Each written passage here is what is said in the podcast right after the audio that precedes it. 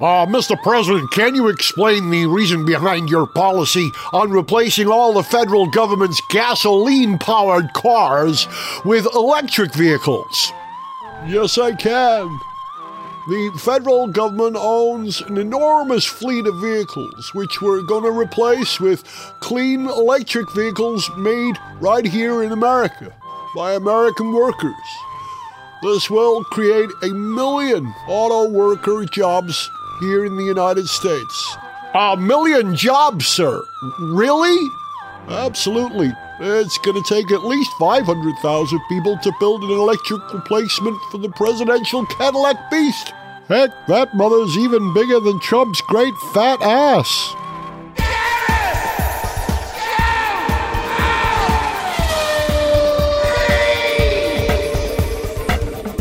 Hello, welcome to Gareth Jones on Speed. She's Sarah. Hello. Hey, Zog. Hello. I'm Gareth. Sarah, how are you doing? You been busy? Yes, I have been busy, thankfully. So I've had quite a bit of work on during this third lockdown, so that's keeping me out of trouble. It is Australia Day today. Oh, yes, so it is. Congratulations. Have a bonza Yeah. day, sport. Yeah, I know. Happy birthday, Australia.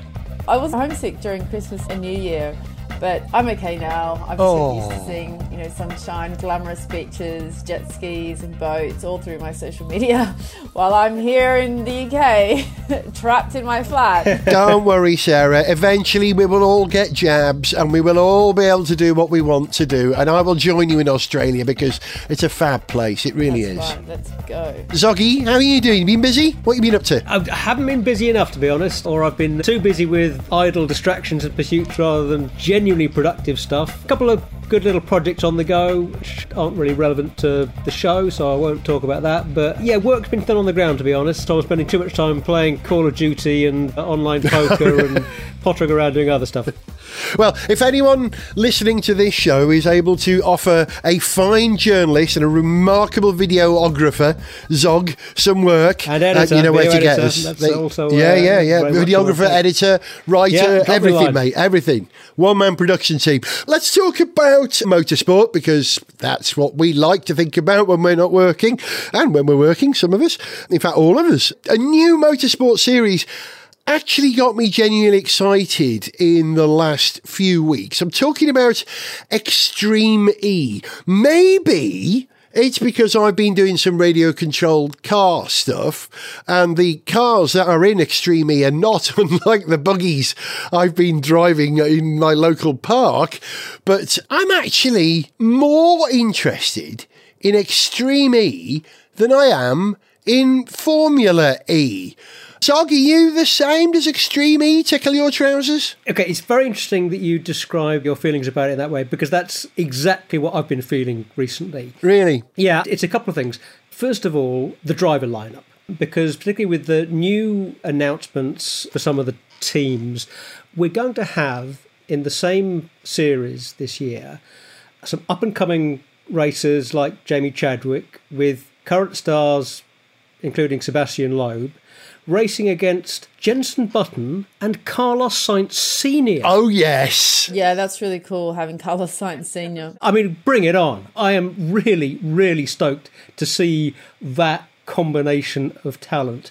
And you referenced and compared to Formula E there. And one of the things that has me really excited about Extreme E is that it seems like I think it has a real chance of addressing this big question of how motorsport evolves in the new era of sustainability and moving away from fossil fuels mm-hmm. in a way that is exciting, really grabs our attention. Formula E for me was a bit of a damp squib. I tried to get into it, but I never found myself being really engaged. I went to one or two events and they were very well run events, they were good events to attend but the excitement in the racing for me wasn't really there, and I didn't find myself watching many of the races on TV.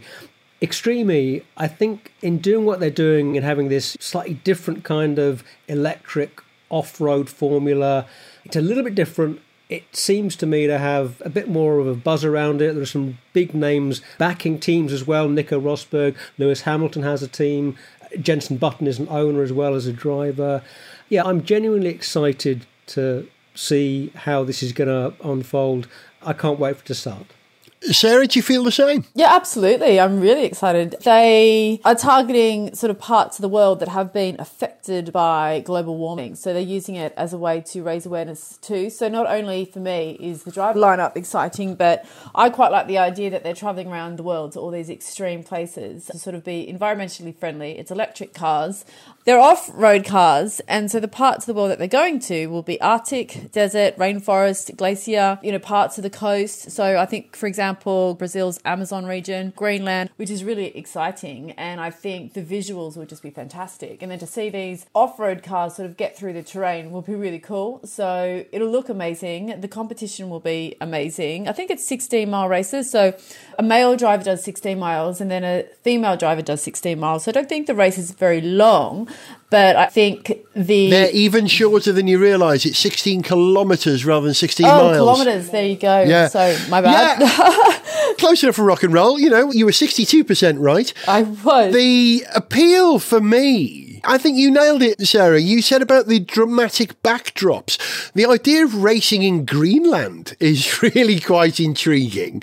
The cars themselves, which are sort of rally raid buggies, bespoke mm. buggies designed for the Formula by Spark, the people who build the Formula E cars, this time I've come up with something that looks a bit more purposeful. I think the Formula E car looks great until it starts moving, then it doesn't look particularly dramatic. I think the Extreme E car looks dramatic when it's standing still.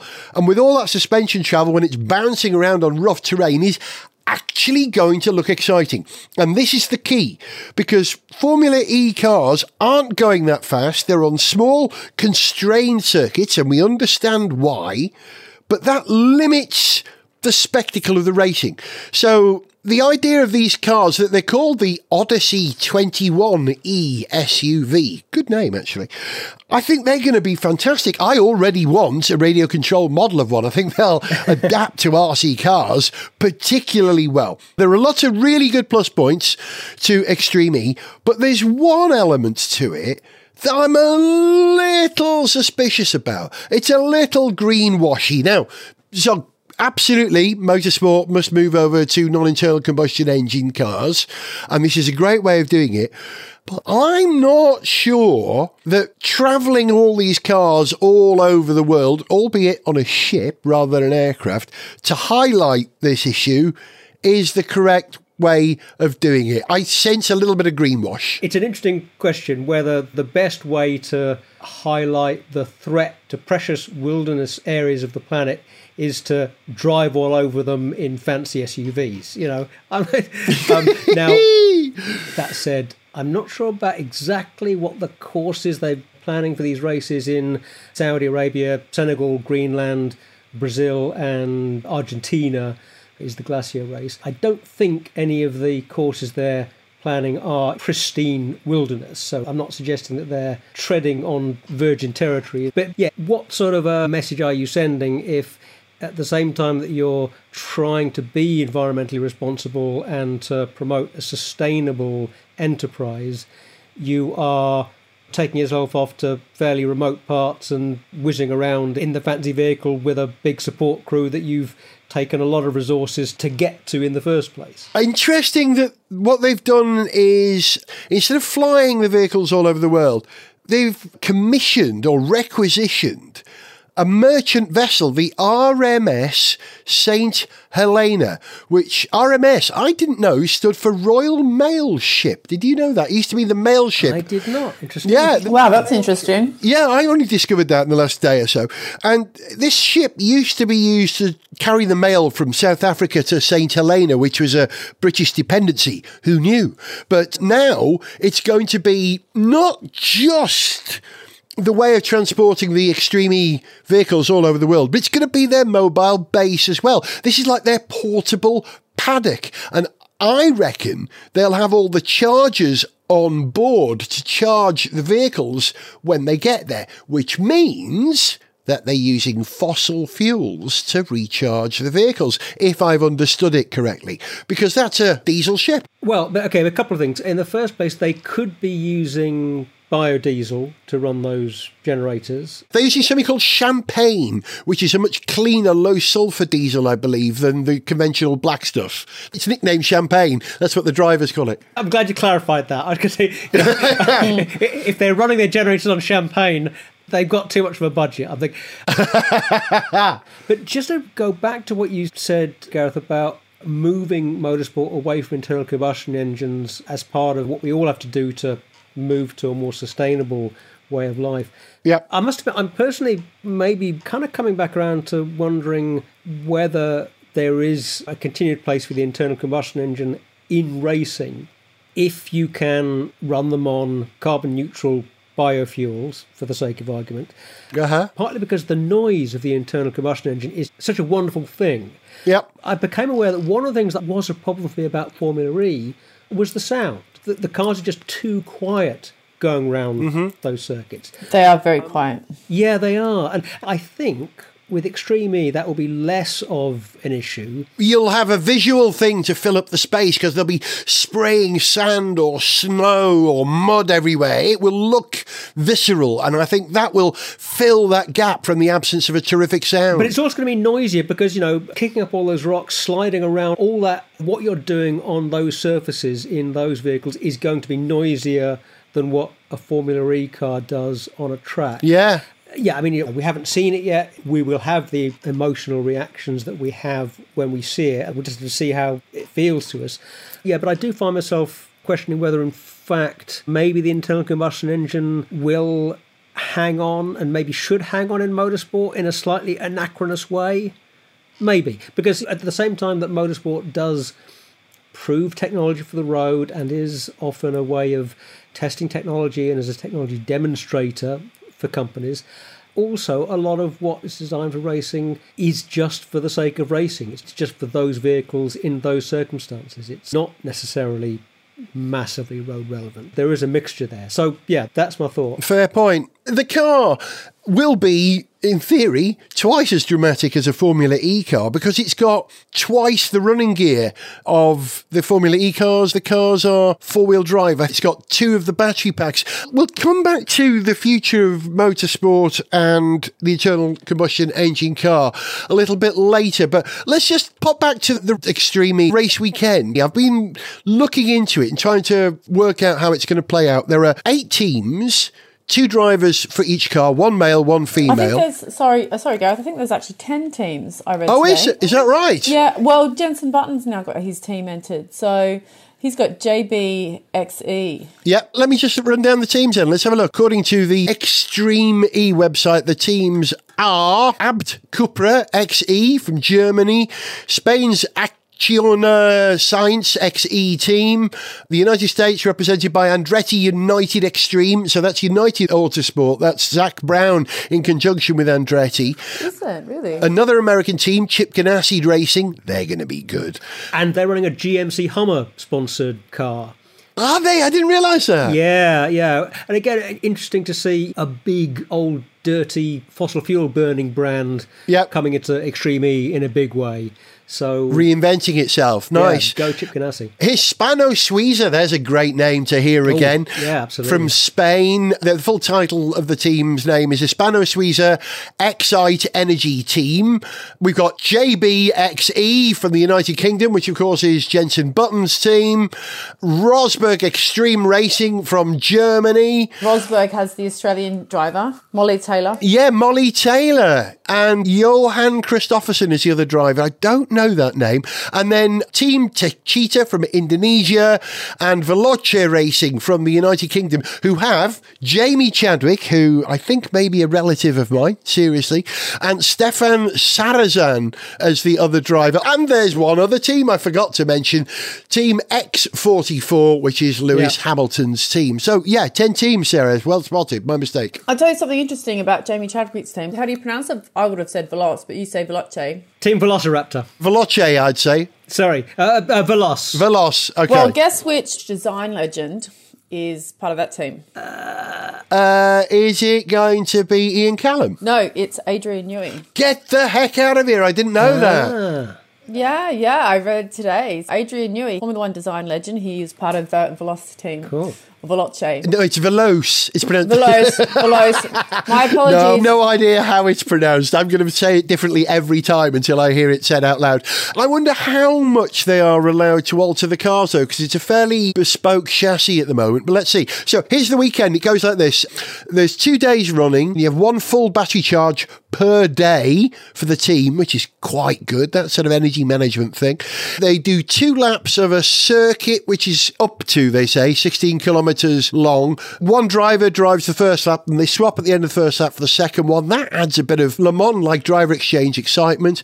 The second day is the race day. The way that qualifying works, they have two groups of four cars in each qualifying session. Each team races twice on Saturday in Q1 and Q2. The Q1 grid is drawn by lottery. The Q2 grid is decided by the results of Q1. The top four after day one get to take the easier route round the circuit and they go into semi final one. The bottom four go into an all or nothing semi final, what they call the crazy race. Wow. I think that's terrible branding, but I want to know why it's called the crazy race. If they called it the wacky race, I mean, come on. Yes! that's- yes! How could they miss that open goal?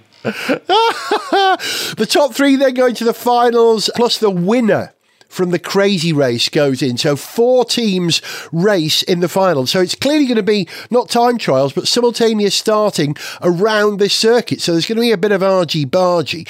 They also have something called the Hyperdrive Power Boost, which you get for the longest jump in the first race. And points at the end are awarded for the longest jump in each race. It's an interesting weekend. I can't wait to see the first race, which is in April the 3rd and 4th, I think. It's still a couple of months away. That's right. Yeah. I hope they make it with all these travel restrictions. Yeah. But I did see, if, if you want to watch it at home, it will be on the BBC, the red button. I didn't know that, Sarah. That's great information. Yeah, the BBC are hosting it. Brilliant. Yeah, Saudi Arabia, April 3rd, 4th. Yeah, I'll be tuning in. Hands up if you are looking forward to this. I've got my hands up. I know you can't see it. My hands up. Sarah, Zog, yeah. Hands up. And I'm sure you guys listening at home as well. We'll see you for Extreme E. Ian Warhurst, as the present owner of the Bloodhound LSR project, I'm sure I speak for a great many people when I say I wasn't surprised to see that the entire project is up for sale again. Oh, ah, yes, well, it is a very expensive project to maintain. Last time it was for sale, nobody seemed to want to buy it. And so you managed to scoop it up for a bargain price at the last minute. Aye, happen that's right, Cocker. So what makes you think it will sell this time? Oh, it'll sell easy this time. I've got a clever strategy. I've put it on eBay and listed it as a barn find. Gareth Jones on speed! Actually, while we're on the subject of eBay, here's a Gareth Jones on speed song for you, specially written about the potential dangers of buying cars on eBay, and I mean model cars, when slightly perhaps drunk. And it's performed loosely in the style of Blur.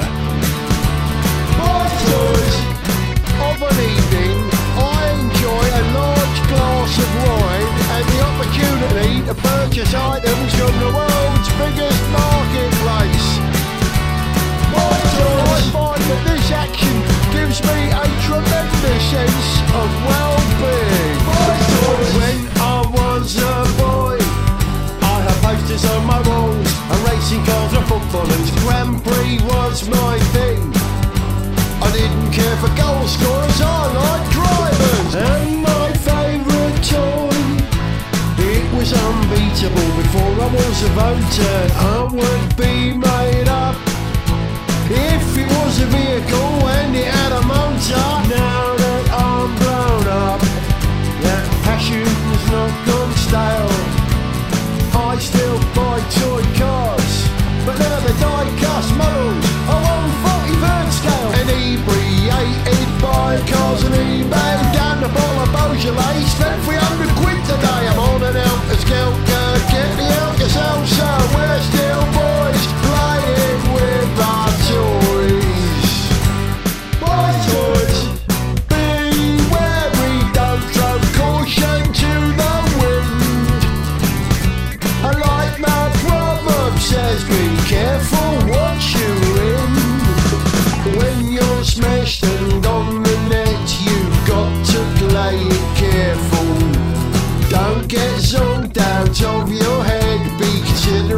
and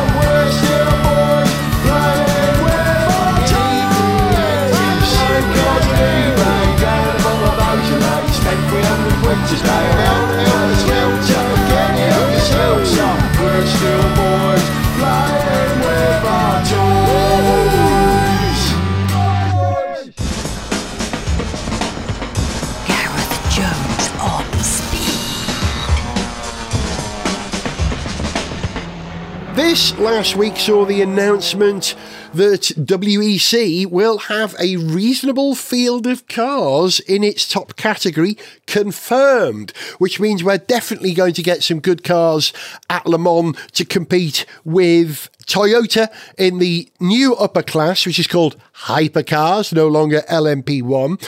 I don't know if you've seen the Toyota GR010, I believe it's called, but it is a mean looking car. Have you seen it, Zog? I have, and one of the first things that struck me is it looks quite a lot like an LMP1 car. I think there's a reason for that. I mean, one reason would simply be that, that they figured out pretty well how to make an LMP1 car go fast. Yep. And given that what Toyota have designed for the hypercar category is a prototype with a different set of rules to the old LMP1, it's going to look fairly similar. Would that be fair? I think that's part of the story, and it's a large part of the story. You're right, but I also think that we are being fooled by the paint scheme, which is identical pretty much to the car that they were running in LMP1. And that I think disguises the appearance of the car. I think what we've actually got is a car that's closer to LMP2 in terms of size and even pace as a result. Technically, it's very, very different to the TS050 that Toyota were running. And it's about, I think they're estimating 10 seconds per lap at Le Mans slower than the LMP1 cars, which means Yeah, that's what it's I've got. Yeah. going to be very close to the performance of the LMP2 cars, which means there's no guarantee that the upper class car could win Le Mans this year. We'll see. Let's talk about the other teams though, because apart from Toyota and their well engineered, well prepared car, you've also got Scuderia Glickenhaus and their car. Forgive me, I can't remember the name of their car that they're running. I think it's the SC007, I think it is. Thank you, uh, Zog. Which I don't expect too much of at this time because I don't think it's run on the track anywhere so far. But they are running two cars, aren't they? I believe so, but they will, of course, be helped by the fact that they are not going to have as much competition now because it looks as if, and this has just come out in the last couple of days, ByKolles may well not be racing this year. They may well not race their hypercar, which is another disappointment. Why am I not surprised? So yeah, so we've got the Toyota, there's the Glickenhaus, Alpine. yeah, Signatech Alpine, which is the old Rebellion chassis grandfathered in. So at the same time that it's great to see the new formula taking shape to replace LMP1, you know, actually there aren't that many teams involved. I think this is going to be a bit of a holding category until LMDH comes in in 2022. And also, I think it's a little disappointing that we haven't seen Aston Martin entering a hypercar, um, that no other manufacturers have entered road based vehicles in this category. because part of the way this was presented and sold when it first came up was that manufacturers would be able to run cars based on the current generation of road going hypercars. And where are they? You know, Yeah. it's a little disappointing in that sense, but at least we should have better competition at the sharp end of the field than we had when there was only one full on LMP1 hybrid car racing for the win, really. Sarah, one of your best mates does the PR for the WEC, doesn't she? Mm-hmm. Yeah, my friend Rachel. Have, yeah. have you had a conversation with Rachel? I'm guessing she's going to have an awful lot of work to do to reintroduce this whole new category to the WEC. Have you had a chat about it at all? I haven't had a huge chat to her about it, but I know she's very busy. I know she's very much looking to the new season because last season was so disrupted. There wasn't enough races to get around to. But I know that she's very much looking forward to it.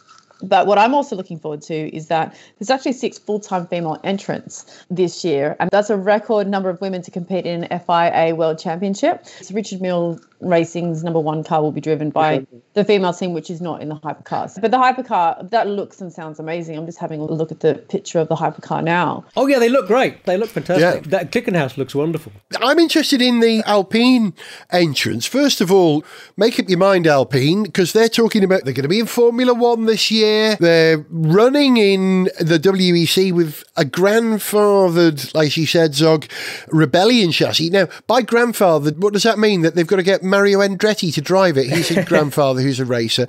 And also, Alpine have announced a deal with Lotus to explore synergies and with the possibility of Alpine and Lotus combining to enter Formula E as a race team. So where's all this money coming from? Renault, really? On a brand who are going to sell, I don't know, how many cars? Not that many, because combined Lotus and Alpine don't sell many cars to the world, really. They're both fantastic cars, but are they big enough manufacturers to support this level of investment in at least three motorsport categories? Also, one other thing if Alpine are running a rebellion grandfather chassis in the WEC, does that mean by the time we get to Le Mans, if the ACO deem that there aren't enough entrants in the upper category, they're going to allow, let's say, ByKolles to re enter with a grandfathered version of their dreadful ByKolles chassis from last year? Well, I think they could get by. I mean, it's not going to bother them hugely if there are only three teams competing in the top category. It might bother them if they thought that was going to be a longer term situation. But when LMDH comes in in 2022, there'll be more teams, more manufacturers involved from that point. So I think they can live with 2021 being a kind of a transitional, or well, another transitional year maybe. The season has already been slightly disrupted, Sarah. I don't know if you've got the WEC schedule in front of you, but I know that the first race, which is traditionally Sebring, as they say in America, rather than Sebring, that's been replaced by a race at Portimao. And I'm wondering if travel is going to knacker some of those races for the rest of the season. Have you got them in front of you, Sarah? Can you read them out? The WEC season, we're going to start off with the eight hours of Portimao. That's on the 4th of April. Then the second race will be the total six hours of Spa Francorchamps on the 1st of May. And then the third race is in France. So that's the 24 hours of Le Mans. So the, thir- the 12th to the 13th of June. Are you boys going to head along to that? Well, that's a moot point. If we're allowed out of our houses. Yeah, exactly. And also, last I heard, the ACO had announced that they're not even going to open their ticket office until April. Ah, They're holding fire on ticket sales until it's a little bit clearer what the situation will be later in the which I think is very sensible. Yep. It's a very sensible thing to do. So yeah, let's see how it looks in April. see how it looks. Okay, the fourth race will be in Italy. So that's the six hours of Monza. That's the 18th of July. Then we have to wait till September after July for the six hours of Fuji over in Japan. And then to finish the season, it's the eight hours of Bahrain on the 20th of November. So that's quite cool. It's a six event season. yep.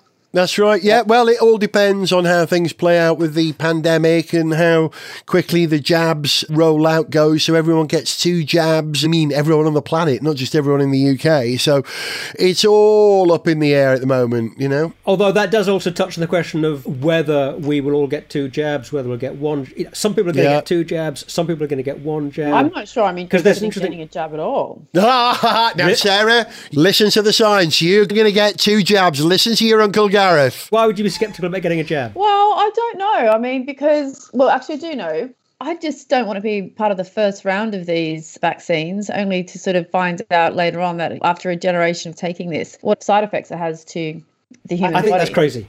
That's crazy. You crazy. think that's crazy? Yeah, I actually- absolutely. Yeah, I Absolutely. think it's crazy. Yeah, that's crazy. We'll have this conversation another time, right? Let's do another podcast on the vaccine. Yeah, yeah. Yeah, yeah, let's do it. It's a big, important question. I'm just not sure. I mean, yeah, we can discuss That's, it. at that's another time. extremely bad risk assessment. Is it? Well, in my opinion. I'm not going to do it the is. great evasion until I actually. you Sarah. know, uh, yes. I'm going to kill this now because we've got to talk about cars, but I'm just going to put Yeah, it this yeah, way. You are far more at risk from not having a jab than you are from having a fairly limited tested jab. And this jab has been very well tested.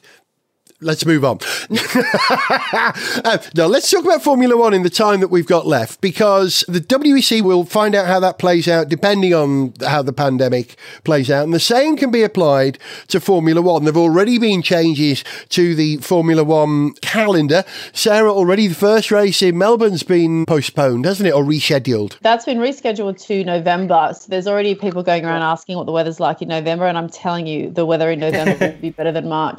So Ah. you do have that to look forward to. Ah, that's interesting. I hadn't thought of the weather. Oh, yeah. it'll be around, around the same. You'll be going into summer. In November, it's spring. It's not after summer, it's before summer. So November usually be quite hot as it's sort of the month just before December, which is summer at home.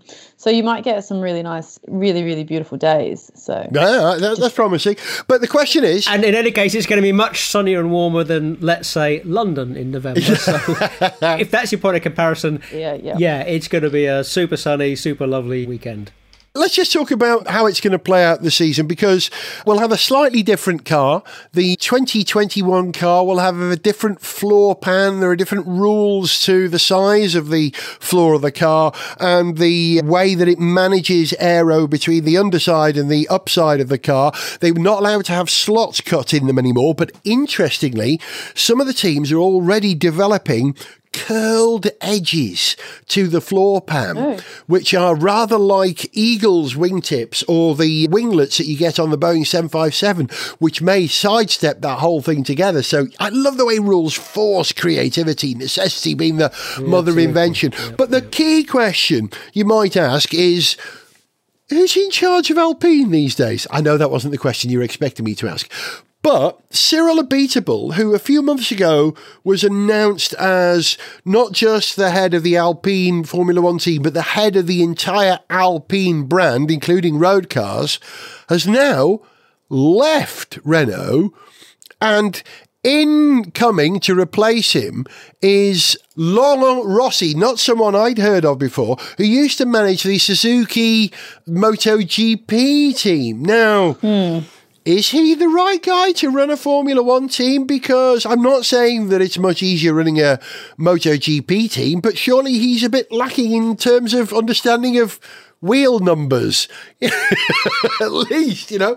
Cyril, what was his motivation for leaving, or did he get the punt? Good question. It's not clear. I don't think he was pushed. I think he's left because possibly it wasn't clear who was the ultimate person in charge of the race team because Rossi is coming in as sporting director. And I think Cyril Abiteboul liked the control that he had previously. And if he lost some control he didn't want to do the job. I'm guessing here but I think he did a really good job. You know the Renault team has been turned round in the last couple of years and I think they'll miss him. My understanding is that he had a bet with Daniel Ricciardo. yeah Should Daniel Ricciardo make the podium, Cyril was going to get a tattoo. So I do believe that Daniel picked out a tattoo for him. um, we want to keep him in Formula One so we can see that tattoo don't we Zonk? We do, but you say he did a good job. But whilst certainly Renault's last season was pretty respectable, and certainly had you know the high points of their first podium, what Renault have achieved since they came back in 2016 is certainly well short of what they intended at the start. You know, Yeah. it took them until 2020 to get their first podium, and they're still solidly a midfield team. In the last three years, they've been what fourth, fifth, and fifth. Haven't come anywhere near the Vegas sniff of a title, and that's certainly not what Renault imagined when they came back five years ago. You know, their goals I think were to have podiums within three years. It took them five years, and they're still nowhere near title contenders. So I think the last season being a good one for them rather masks how badly Renault has underperformed. And in the end, if you're the team boss, you've got to carry the can for that. So I could just imagine that maybe they had a discussion in which everyone decided it was better to have a new boss to take the team forward. To his credit, they say that last season's been good and they've got Alonso back, and the prospects are looking pretty respectable for this year with Alonso in the team. On the other hand, they lost Ricciardo, so good luck to the new guy in any case. I'm wondering if Abiteboul's departure has anything to do with the fact that the only team running a Renault engine in Formula One now are Alpine, the Renault team. They've got no customer engines anymore. And I would imagine that probably hurts at a sort of corporate level because McLaren don't run Renault engines anymore. As we know, Red Bull are likely to continue with their Honda engine rebadged as a Red Bull engine or this other Austrian engineering company.